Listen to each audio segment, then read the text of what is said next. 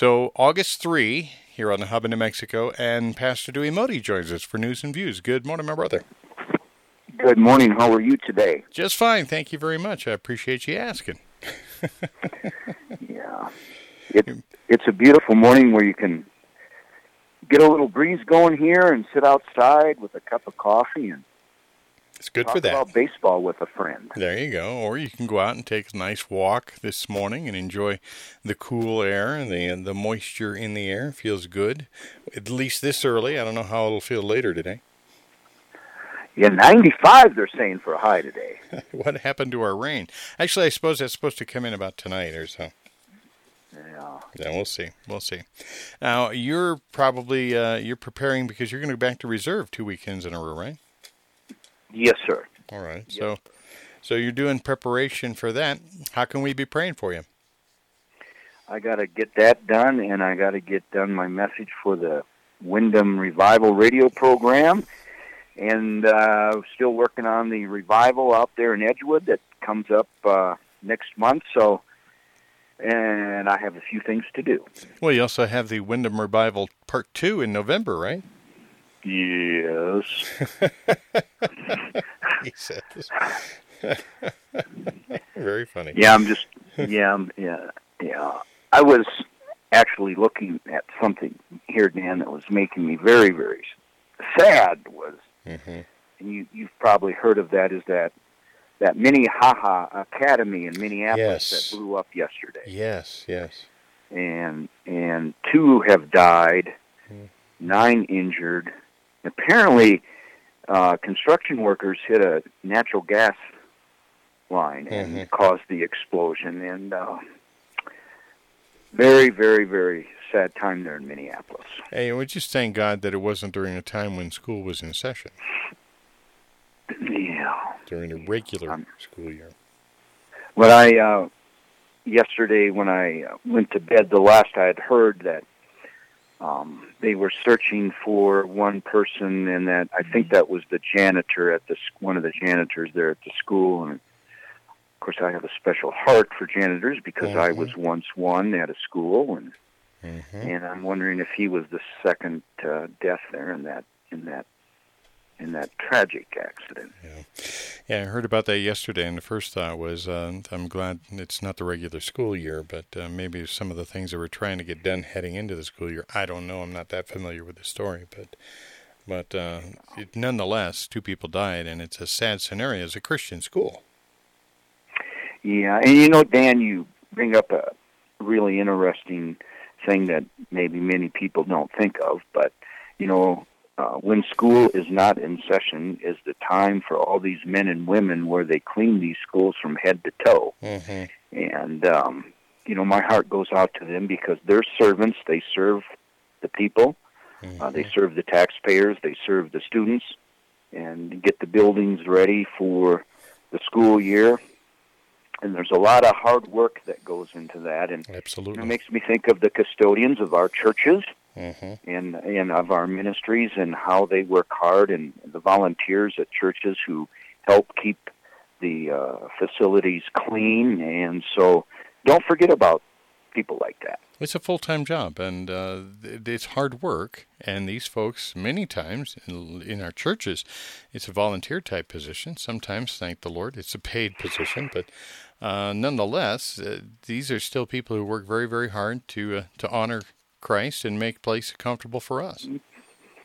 I remember, you know, my experience as a custodian, as they like to be called, and um, as a, and I kind of, I guess I like custodian over janitor, mm-hmm. but um, it taught me a lot. It taught me a lot about my dad had always taught me have pride in everything and pride in what you do. And mm-hmm. I remember, you know, when I was a sophomore in school, in, in high school, and I was working nights at the uh, school, the middle school that had the auditorium that all the concerts and everything were at, mm-hmm. and uh, just a sophomore, Dan. Yeah. And somebody threw up all over in the oh. upper balcony oh during the concert.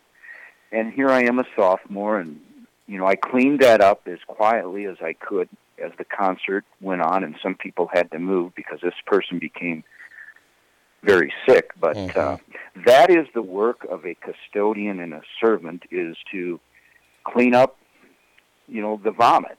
And and and you know, a custodian never has the feeling that they're stooping to a low where they have to clean someone's vomit up. They feel it's part of why they're hired and what they do. And that's I guess what I don't want people to ever forget about custodians is that they clean up the dirtiest of the dirtiest and they do it with pride to help us have clean facilities and healthy facilities. Amen. Amen. Yeah, yeah, yeah. My dad and I taught me. I tried to pass it on to my kids. There is uh, all work is honorable. Uh, I mean, you were talking about as long as it's legal work. Always jokingly added that to the to the when I talk to my kids about this. But all work is honorable, uh, and and it can be used for the glory of our Lord and Savior Jesus Christ. hmm But I think that really, you know, think, wow, Dewey, that's a really strange story to tell. But I have to tell you, it taught me a lot being a young kid there and cleaning up vomit and in front of all people, you know, properly dressed for a concert. And here I Mhm. was, was cleaning up vomit. It taught me a lot about life Yeah. and about serving and about working and doing it the right way. And I guess that's where some people will say that I have I'm I'm kind of hard that I expect people to do a good job and do your work and perform it in such a godly way. Uh, it's because I've cleaned up vomit in a godly way. Yeah. Yeah. Well, it's also it also helps you learn how not to throw up when you're cleaning it up yourself.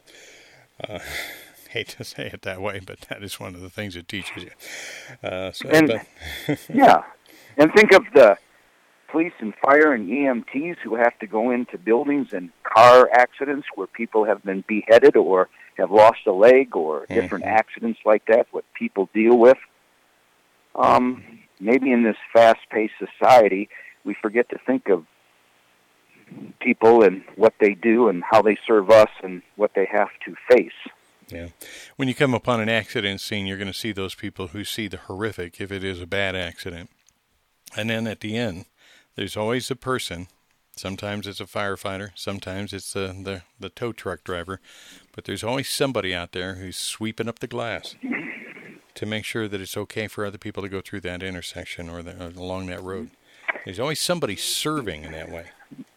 You know, maybe in this society we've kind of lost that sense of appreciation for everybody's occupation. hmm Yeah, yeah, we we tend to put a, a priority on. Well, unfortunately, in this day and age, in our world, we put a priority on those people who can throw a ball or catch a ball or hit a ball or put a ball in a hoop. Uh, and somehow or another, they they're the stars. You know, I think the real stars are the people who day in and day out go and do their job, and do it well, as unto our Lord and Savior Jesus Christ. hmm All work is Yeah, honorable. you would be. You know, I one thing that I've been, uh, the Lord has had me doing here of late is helping some widows. And widows, as we know, are very powerful. I learn a lot from widows, and uh, they're very powerful. And um, there's a there's a there's a group of people right there that are very powerful in their prayers Mhm. and in their service to others. You can learn a lot from widows. Yeah, yeah, you sure can. You sure can. Uh, the problem with most of us is we're in such a hurry to move from one thing to the next that uh, we don't stop and give them time. Now, here's something that just came into my mind that one of the ladies that I'm helping right now uh, told me on Monday that she got a call from her church and they says, we're taking you off the list of the ministry team because we haven't seen you. Well, her husband had died, Mm. and that's her own church. Oh my! So somebody's not asking the questions. How um, I'm calling because we haven't seen you at the ministry meetings. Well, if they would have asked that, or if, and this is her own church, so be sensitive. Be sensitive. Yeah, yeah. Uh, good point, Dewey. Good point.